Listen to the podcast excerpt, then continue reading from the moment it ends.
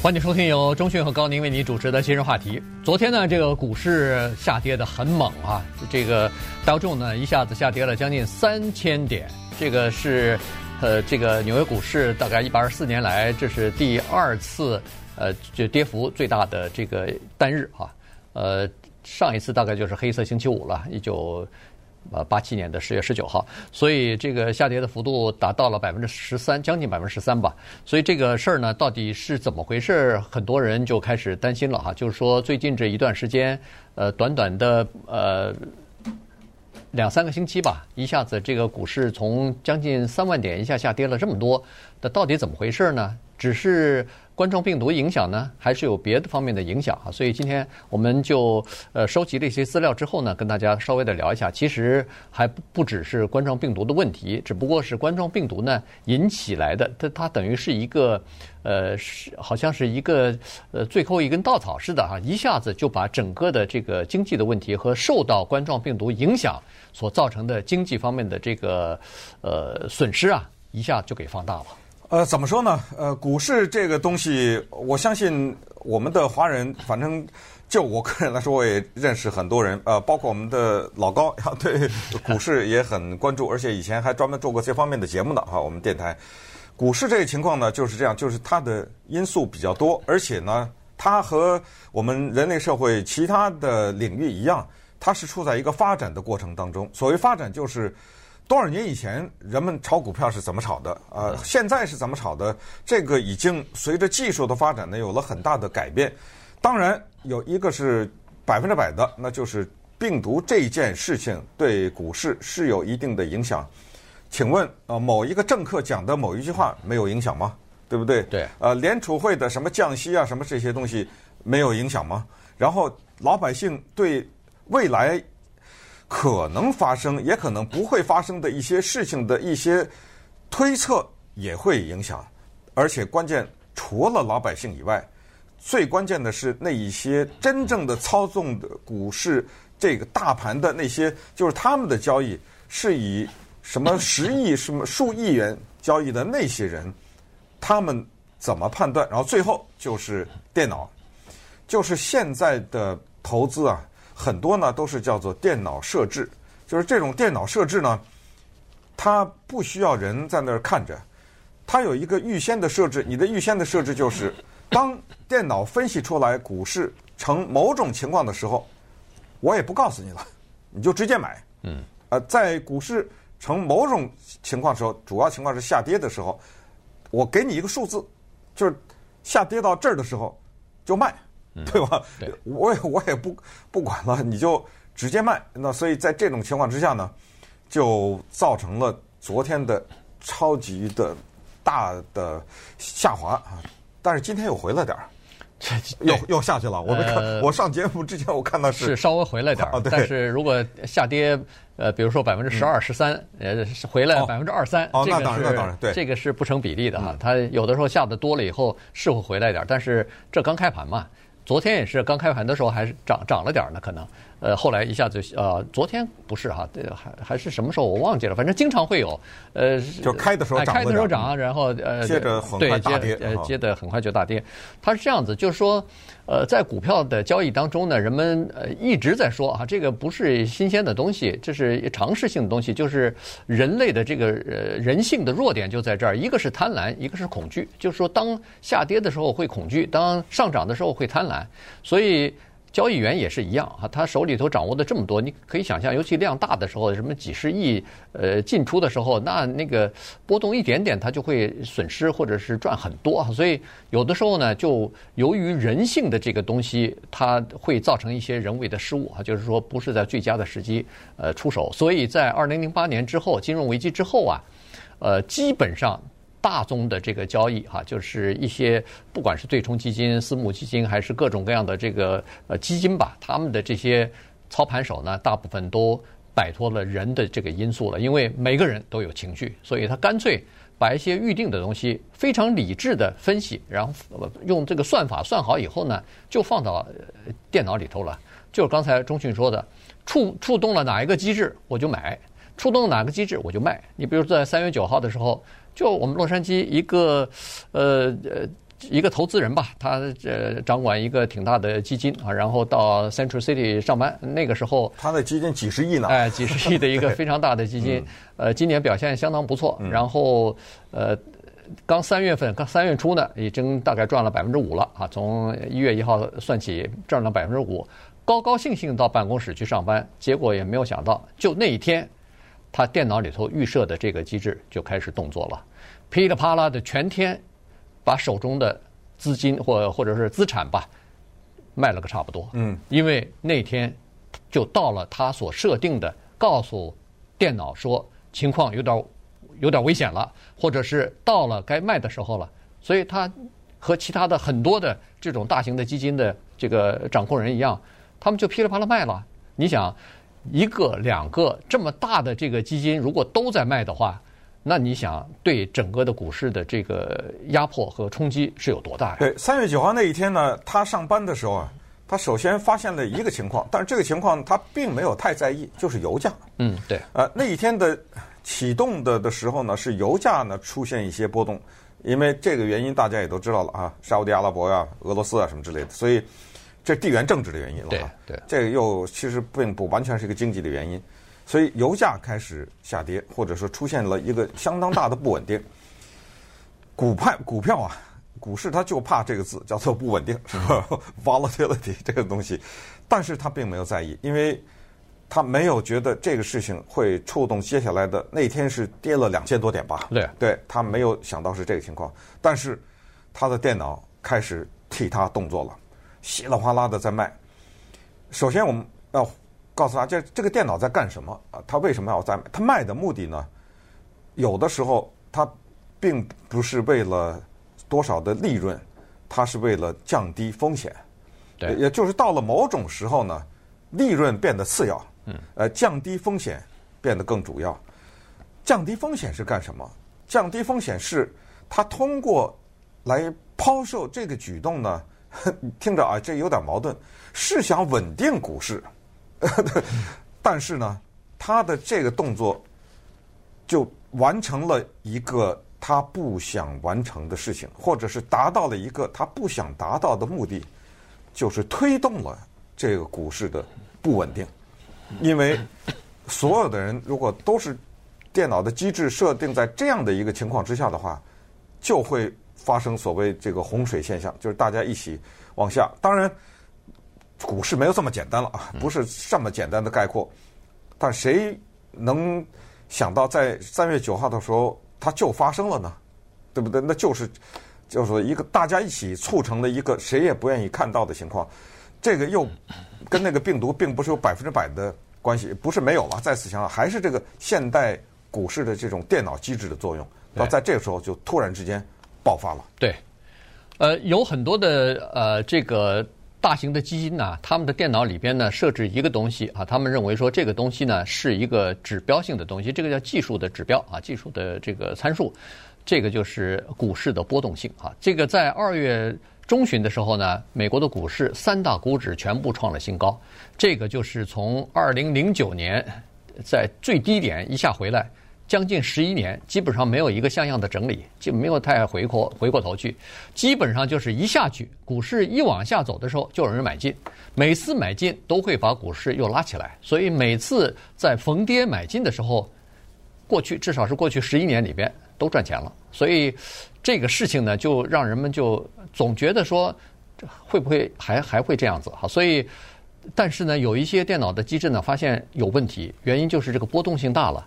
从二月份中旬到了高点以后，一直到三月初的时候呢，呃，他们的统计是这样子：在刀琼在六个交易日里边有下跌超过一千点，在四个交易日里边。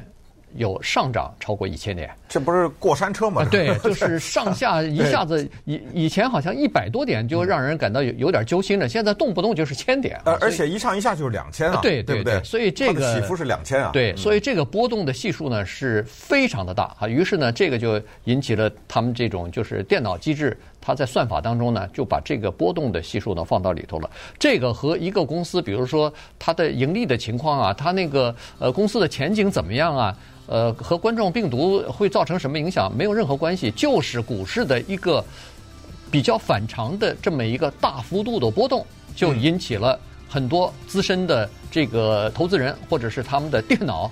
因为电脑的预先设置的东西是他们脑子里所想出来的东西嘛，对，对吧？他事先设置好的，所以他认为说这是反常的东西。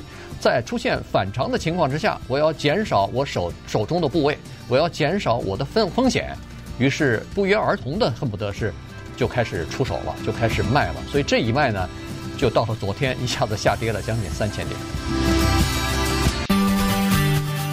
今日话题。欢迎继续收听由钟迅和高宁为您主持的今日话题。美国股市昨天下跌的非常的猛哈，当然这不是第一天了，这个到昨天为止恨不得下跌了有快百分之三十了哈，所以呃已经进入到熊市，呃而且还不止了，所以这个情况呢呃就引起了很多的关注啊。今天如果你注意看一下美国的这个主流的呃一些大的新闻的话呢，基本上都是对这个事情的一些分析啊，所以我们稍微整理一下呃。刚才说的是一个叫做呃技术的机制啊，就是电脑机制啊，事先呃预设好的这个程序，到时候呢，它就会触动呃电脑开始展开作业，要么就是买进，要么就是卖出啊，端看呃触触动了哪一个这个程序了。那么在昨天的时候呢，也是这个样子啊，三月九号是这样子，昨天也是这样子。那么昨天的情况呢，它稍微有一点点不一样哈，就是说呃在上个星期五的时候。这个川普总统呢，呃，下午宣布说是全国进入紧急状态啊，这个是对抗冠状病毒的蔓延啊，这个呢让人们感觉到说，哎呦，这个情况是不是比较严重了啊？这是一个情况。第二呢，就是在礼拜天的时候，联储会主席宣布了说，一下子把这个联储会的这个给银行之间的拆息率呢，一下降到。零了，零到零点二五之间啊，零到零点二五这个区间下降的幅度是一个百分点。这一个百分点，它一般的情况来说，应该是分四次降的。也就是说，每一次大部分的正常情况只降零点二五个百分点，但是在这个之前已经降过。半个百分点了，这次再降一下子又把它降了百分之呃百分之一啊，所以而且它没有等到比如说礼拜二、礼拜三联储会正常开会的时候，他在礼拜天的时候就迫不及待的就宣布了，所以这些信号呢都让人们感觉到说，第一情况会不会是？很严重，已经或者说他们了解一些我们不了解的东西。第二就是说，如果联储会一下子把这个呃货币政策，就是这个利率降到零到零点二五个区间，那一下子你就等于是把你自己弹药库里边的东西全部打出来了。那如果再有其他情况，你是不是就没有太多的哎，就 没的太多的，你工具箱里没有什么其他的东西可以拿出来进行调节了，人们就。反而就造成了人们在这时候就想多了，就认为说可能有问题，咱们先卖了再说吧。哎，对你这个说的就有道理的原因是在礼拜天的时候，我就有做股票的朋友，因为我不怎不怎么玩这玩意哈，就给我发手机短信了，就是说等着吧，礼拜一股市大涨，因为啊，因为他是礼拜天嘛，对不对？做的这个，那我没什么发言权啊，就等着吧，对不对？呃，但是还没等到礼拜，就恨不得礼拜天半夜的时候，可能亚洲那边就有什么动静啊，还是什么，他马上就来了。他说不太好，呃，结果到了礼拜一的时候呢，就哗的一下就出现这个情况。这个情况应该是联储会在这么大幅度降息的时候没有考虑到的吧？就是因为他是希望用这个降息的动作来稳定股市嘛。嗯。呃，还是对比一下哈，就是过去和现在的股市有一个这种投资的方式有重大的不同，就是技术啊，它代替了这样一个东西。过去咱买张股票，我要看是什么行业，嗯，对不对？然后我要分析你这个行业的历史是怎么样的，你的前景是怎么样的，你的管理是怎么样的，你的过去在呃经营上面，你的甚至有的分析到什么，就是这老板的性格是什么。都做分析啊，这个是要做功课的。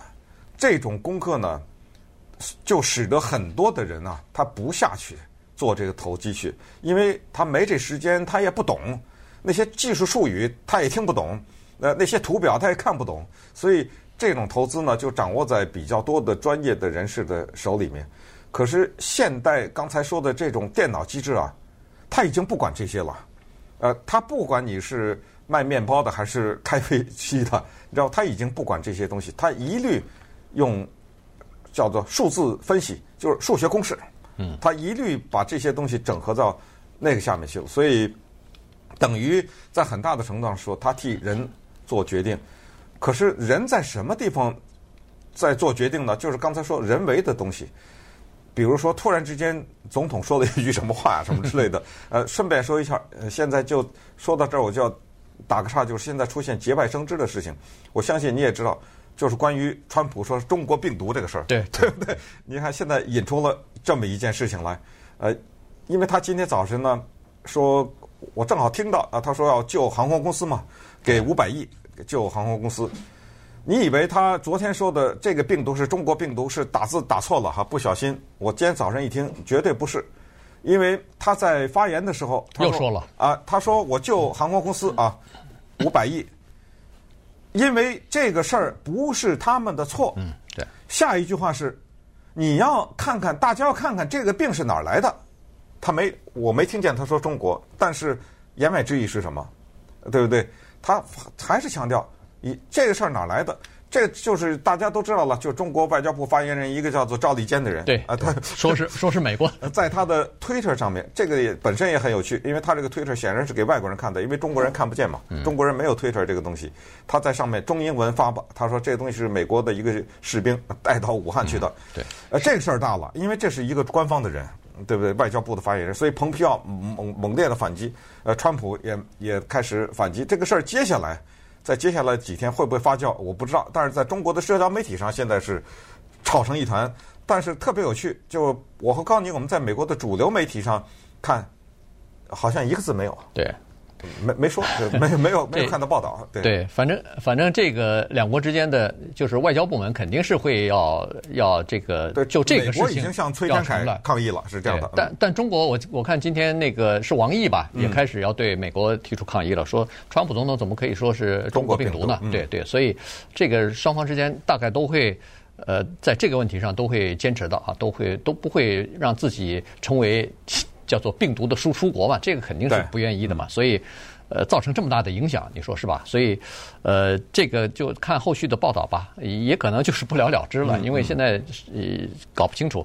那么再回到这个呃经济方面呢，就是你看上个星期五的时候，川普说全国进入紧急状态，呃，股市大涨啊，涨了两千点，然后人们认为说好，那这样的话，看来是联邦政府认真对待了。那如果要是认真对待的话，按照美国的这个资源，按照美国的鉴宝的体系，按照美国的呃目前的这个状态，那那如果要是真的认真对待的话，那应该指日可待啊，应该可以把它控制住啊。嗯、所以大家有一股乐观的情绪。没想到到了星期天一宣布那个降息，突然变味儿了。整个的昨天一下子人们又开始发现说不大对头。当然，呃。各方面的消息，就是病毒方面的这个消息，在欧洲啊什么的也也不是特别乐观啊，所以，呃，这个就造成了等于是股灾了。这如果要是呃一九八七年那个黑色星期五，那这次应该说是黑色星期一了。这个下绝对的，对这个是下降的幅度真的是特别大。呃，而且呢，呃，从这次我们收集的资料来看，就是说现在很多的这个电脑设置的。这个程序当中呢，他们加入了一个非常重要的参数啊，这个就是它可以触发让这个电脑马上进行呃抛售股票的一个东西，就是刚才所说的这个啊、呃、波动性啊，就是股股票的这个上下波动，如果出现剧烈的这个上下波动的话，起伏哈，哎，起伏那。这个可能就是一个呃股市不稳或者是危险的信号。呃，很多的呃基金呢，在这种情况之下，他们都会采取一个就是保护自己的措施，减少自己手中的部位，于是就可以出售手中的资产了。嗯，当然，话说回来啊，我们今天做这方面的讲解呢，其实呃真正的传递的信息是下面要说的话，就是人类啊，你纵观历史啊，在吸取教训方面呢。我们这能力稍微差差了点儿，我们这能力稍微差了点儿，这是要送给大家的第一句话。其实这些重大的历史事件，你说现在是不是那我觉得是绝对的，我们到了人类历史上的一个重大的历史时刻。现在是重大历史事件，将来要会写在教科书里面。多少年以后，我们会对自己的什么孙子辈说：“ 哎，当年对不对？当年有这事儿的时候，呃，你奶奶、你爷爷和什么呃呃经历过 啊？我来给你讲讲。呃，这是重大的事件，这是一个就是我们从这个事件当中吸取什么样的教训。我觉得第二个就是乐观。哎，大家说了，你们这说了半天，这个股市跌成这样，乐什么观？哎，我就说一个人，咱们就说一个乡村的大妈，她对什么股市完全不知道，她就是问一个简单的问题：什么？大家都知道一九二九年的。对，大呃跌就是崩了，对不对？崩盘了，大崩盘，大萧条啊！你刚才什么一九八七年早都忘了，什么九一一不是也有过吗？咱死了吗？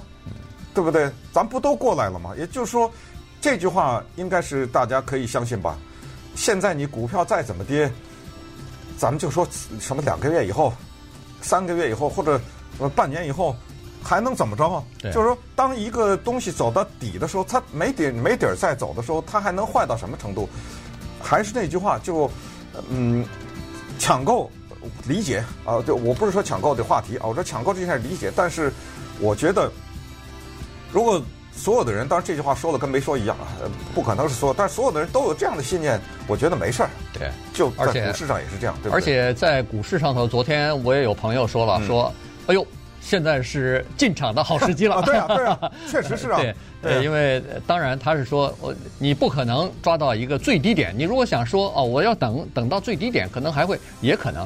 但是他说你这样想，就是说回过头来一年以后，对，明年的三月份咱们再看今年的三月份的，可能是任何一天你买进，大概都是最好的、不错的、不错的时机啊。当然。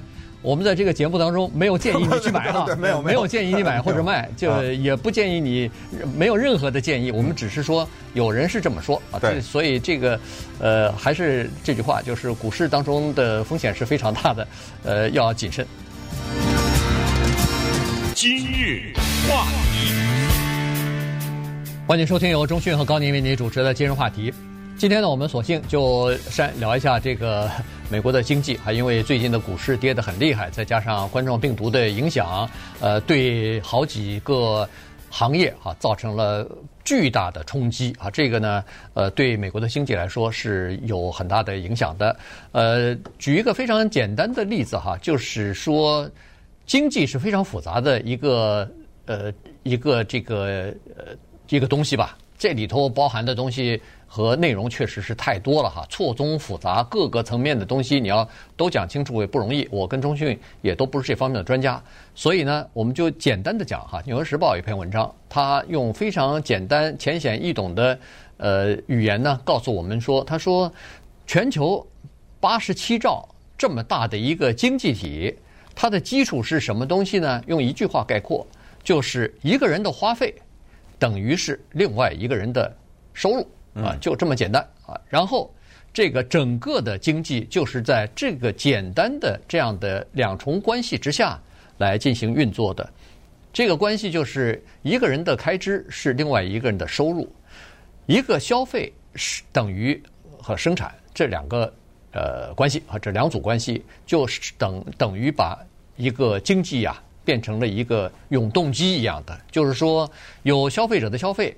那么你要买你所需要的东西和你想买的东西，你买了这些东西之后要支付钱，你的钱就给了生产你买东西的那个人或者那个工厂、那个公司，然后那个公司那个人拿了你的钱以后，他也要去买他想要买的东西和需要的东西，然后这个就是一轮一轮的循环，因为每个人需要的东西。想买的东西都不一样，于是就有了各行各业，就有了呃众多的这种商品。实际上，简单就是这样子的。那么好了，我们就从这个非常简单的呃基本的核心的东西说起。嗯，永动机，永动机的意思就是它不能停下来，也没有人有办法让它停下来。那么之前呢，我们跟大家说过一个这么一句话，就是。大的社会实验是研究者们可遇而不可为的。没有一个大学的研究机构或者某一个政府机构对全世界说，为了让我们做一次试验啊，咱们大家先都别坐飞机，那么几天看看，没可能的，这个试验啊没有可能发生。所以呢，我们只能是让这种病毒啊，或者让一些战争啊等等这些事情发生，然后我们再回过头去研究，当它发生的时候对经济有什么影响，那以后。类似的事情发生以后，我们能够吸取什么教训？现在我们正在经历一个大型的，我说一个带引号的叫社会事件，就是这永动机啊，突然之间是人为的让它停了，至少是部分停止运作。嗯，五大部分、五大领域停止运作，这就是最近这些天大家在新闻上听到的，从纽约到加州都是这样的。什么餐厅只能外卖了？嗯，呃，什么体育比赛停止了？电影院怎么怎么样了？然后呃，酒吧了？什么飞机啊，飞机啊，公共交通，就是基本上就五大领域，叫航空和娱乐和服务业啊，餐饮业等等啊，这些领域。那它停下来的时候，我们就突然在研究这个永动机，它突然在这些地方停下来的时候，会是怎么样呢？因为它停止运转的时候啊，它是出现这么一个特别有趣的规律，是有一些地方关门了。咱们假设啊，有一些餐厅不营业了，那老百姓不去餐厅，可是你不要忘了，这儿不营业，这儿少了，那儿多了，哪儿多了？超市多了，嗯，不是抢购了吗？不是很多人赶紧到超市去，把一些自己家能做的食品带回家去。平常这个东西人买的不这么多，现在买单。昨天不是还说了吗？一些百货公司、超市市场不是还雇人了吗？还加雇人了，因为东西卖多了，货多到都就是已经排队排长龙嘛，排长龙，然后货已经少到需要什么晚上补货啊什么之类的。所以大家可能会想，没事儿啊，这儿少了，餐厅少那儿多了，这个经济还是可以运作啊，这永动机还是在转呢。你比如说这个酒店人住的少了，飞机坐的少了，哎，但是人在。医疗方面的花费增加了啊，等等等等，的你就以此类推。那今天呢，就告诉大家，这个等式啊，在这个方面没有等号。嗯，呃，也就是那五大区域停摆状态的损失，是另外的一些区域增加的，远远比不回来的，远远弥补弥补不了的。这个中间没有等号，所以我们来看看，尤其是拿它跟九一一相比。美国有一个机构叫做特别有意思的机构叫叫经济分析局，这经济分析局啊，它有特别棒的数字和图表。我们今天就给大家一个特别具体的概念，具体到几毛钱啊，或者是不几毛钱不至于，就是多少钱，几块钱。我们看一看为什么就多的那部分比不回来损失的这部分，以及和九一一相比，今天的这个情况为什么？要严重得多，对。我们先看几个领域哈，就是说刚才所说的这几个行业呢，会受到比较大的冲击。也就是说，如果要是整个的经济像一个永动机的话，那么在这几个行业里头呢，呃，由于冠状病毒和现在的这个呃人为的一些呃行政措施呢，要让它停下来啊。首先，呃，就是在这个航空业了，呃，或者说是呃。这个行业里头呢，它实际上在去年哈，它一共是一四千七百八十亿元的这个，就是这么一个大的一个盘子哈。那么它包括什么东西呢？它包括人们买的飞机票或者是火车票。当然，你个人你说我买汽车什么，那不包括在这个里头啊。你就说你是在外边所花在消费上的。呃，就是花在这个交通方面的这个消费是四千八百呃四千七百八十亿元，这是第一。第二呢，就是娱乐业，这娱乐业就包括的就多了，影剧院是包括在里头的。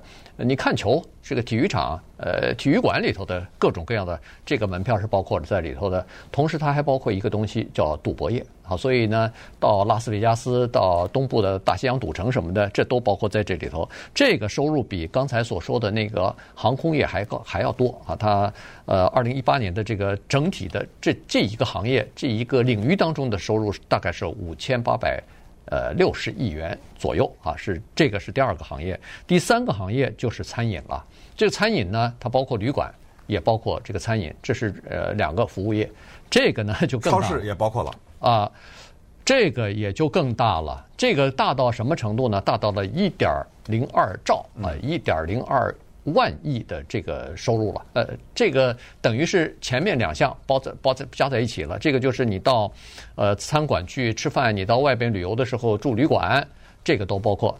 但是刚才说的，呃，你这个在超市买菜回家去做，这不算啊，这个不在这个里头。所以现在的问题就来了，这三个领域加在一起呢，它首先它的整个的这个产业里边的呃产值呢是占到了两点一兆啊，这个是占美国的经济总产值的大概百分之十四。同时呢，它的员工啊。差不多占了百分之十左右。美国的呃这个总的员工，大概涉及到的是呃一千三百多万呃这个员工啊，所以这些整个的东西呢就放在这儿了。受影响的最严重的就是这么多，但是远不止这个行业。其实你仔细再算，可能和这些行业有关的其他行业也会受到影响，但是受冲击最大的。是这几个行业。嗯，那如果我们面前摆着一个账本的话，我们在那个上面用最古老的方式记账的话呢，那账本基本上就是左边右边嘛，啊、对不对啊？对，一个是支出，一个是收入嘛。这边看到的话呢，我们刚才说的是花，对吧？我的钱去餐厅花了，我的钱买飞机票花了，这是花费。这边的收入，我们再看一看。其实，在刚才说的那笔账上，花费和收入是相等的，嗯，对，对不对？因为我在餐厅花了十块钱，餐厅就收了十块钱，嗯，对，完全是可以画等号的。那么再看一看刚才说的受影响的这一边，就是当他停摆的时候，这些呢，员工、餐厅里面的服务员、什么酒店里面打扫房间的这些人，这里面涉及到的航空公司啊、酒店啊等等，给联邦政府交的税，这里面涉及到的那些人。就是在这些行业工作的人，这些人他要交的那些房租，这些领域涉及到那个收房租的人，因为这些人他的房租交不起的话，那个收房租的人也没了嘛，对不对？嗯、所以又牵扯到那些收房租的人，还有就是这里面有些盈利，盈利的钱呢，他会投资。那现在没有盈利了，他也就不投资了。那当他不投资的时候，过去他要投资的那些地方，要拿他的投资的钱的人，又拿不到他投资，好了，就不再往下说了啊。从这儿就听出来，这个 经济的永动机啊，就是这么一回事儿。现在我们刚才说的停摆呢，就是在账本的这边这一侧，突然之间啊，大幅度的一大块大洞就产生了。那么这时候就需要我们。回到历史了，呃，回到历史是特别有意思的一件事情，因为拿历史来比较，我们才知道有一些角度看现在这个事情。所说的历史，就刚才说的九一一这件事情，因为九一一的时候呢，因为是也是猝不及来，它跟这个病毒一样，就非人们在计划中的一个事情，啪的一下它就来到了，所以经济呢就受到了一个很短时间的和很大的一个冲击。那么稍等，我们去看一看，有具体的数字来比较，就是九一那个时候，他受的损失和现在为什么不一样，以及九一一那个时候人们不去餐厅和现在不去餐厅有有一个特别本质的区别，我们看看那个区别是什么。今日话题。欢迎继续收听由钟迅和高宁为你主持的今日话题。这段时间跟大家讲的呢是经济啊，这个美国经济。呃，刚才我们就说了，说这个呃现在的新冠病毒它对美国经济的影响，对呃尤其是比如说餐饮业啊、交通业啊这方面的影响，和二零零一年的九一呃恐怖主义攻击之后的影响是什么样子的呢？呃，这个一比较一。就发现说，现在的影响比那个呃九一一的影响可要大多了。呃，咱咱们就拿餐饮业这方面来说好了哈，做一个比较。餐饮业呢是这样子，在二零零一年的时候，八月份呢，呃，餐餐饮业的整个的收入呢，在八月份的时候是两百六十二亿，呃，对，哎，两百啊，两百六十九亿呃这个美元啊。到了九月份的时候呢，下降了一点儿。两百六十二亿了，因为九一一是九月啊，所以在九一九月一号、九月十一号嘛，所以美国政府这数字特别棒，对，他跟你看，告诉你八月多少钱，九月多少钱，十月多少钱，对吧？对对对。然后到了年底的时候呢，已经涨回来了，已经超过了八月份的数字了。也就是说，九月份尽管经历了九一一，但是呢，它下降的幅度并不是很大，下降了百分之二点三。那么从整个的行业再来看呢，那个时候餐饮业整个的行业的这个数字呢，大概只有十二亿左右，就是受到影响的是十二亿左右，和美国的什么超过呃十兆的这个经济来比呢，那个的影响是微乎其微的。可是今年刚才我们说了，这个整个的行业五大领域放在一起影响。差不多是二点一兆啊，这个占美国经济的百分之十四，所以这个影响比那个时时候的影响，那完全就是不可同日而语了。对，刚才说到去餐厅这个例子哈，和九一一重大的不同就是，九一一是没有心情去，现在是政府不让你去，对吧？对，这里面的差距就在这里，因为什么？因为那个时候去餐厅啊。我因为记得非常清楚嘛，那个时候我们都是在报道这件事情，是一种心情，因为我们当时是觉得呢，什么地方比较危险？人多的地方比较危险，呃，飞机啊，什么电影院什么，当时是有这种顾虑，因为怕这帮人带着个炸弹啊，或者是什么炸那人多地方。但是你想，一个餐厅里坐的十桌人、二十桌人，他不会去炸你这个吧？所以，所以不去餐厅。其实，在那个时候没有任何恐惧的因素，不是害怕。可是现在呢，它多了一个害怕的因素在这里面。这就是为什么政府现在来采取这个措施，说只能外卖。他现在等于没有这个选择了，他他逼着你这样做了，他摘走了你去的这个选择。其实告诉大家，我跟 一般人不太一样，我不太怕这些东西。我礼拜天还去了呢。还还去那个就，我也不知道那餐厅有没有规定，是我忘了是礼拜六还啊礼拜六啊礼拜六我还去了呢，对不对？我有朋友过来，所以接待一下。我我觉得还行，就也没有就就也还是有一些顾客了，就是这样。但是总的来说还行，感觉上我也经常问朋友，因为我也有些朋友去餐厅，我就是第一个问题我就问他，哎。那那餐厅人怎么样？嗯，我就我也不点这个名字了，都是我们南加州的餐厅，他就是还挺多的呀，没觉得有什么太厉害。当然也有听说有一些餐厅临时关闭啊什么之类，也有这种情况。反正，在现在这个情况之下呢，我们做一些经济方面的比较，是让大家有一些图画啊，在这方面。接下来我们就听从政府的安排吧。对对，呃，餐饮业呢，它是这样子啊，就是说在。二零零一年九月份的时候呢，它那个餐饮业的受到影响的呃员工啊，呃是一万六千人，也就是说比那个八月份减少了一万六千人左右啊。呃，总共的员工大概是八百四十万吧。可是现在的情况是不太一样的。现在的情况，呃，我看一个统计数字是，餐厅的平均的减少的人数是比较多的啊，大概是百分之四十几吧。所以，呃，还就是还能保护保住一半左右的流量，呃，是这么个情况。那现在的问题就在于说，两我们，你听呃，这个美国总统川普也好，法国总统马克龙也好，都是说我们在一场战争当中。二零零一年我们也是在一场战争当中，那个时候面对的叫做恐怖主义，现在面对的是冠状病毒啊，是一种流呃这个传染病，所以呢，呃。面对的敌人不太一样，这个冠状病毒呢，它有一些不确定性在里头，所以这个是人们比较害怕的，是这个东西。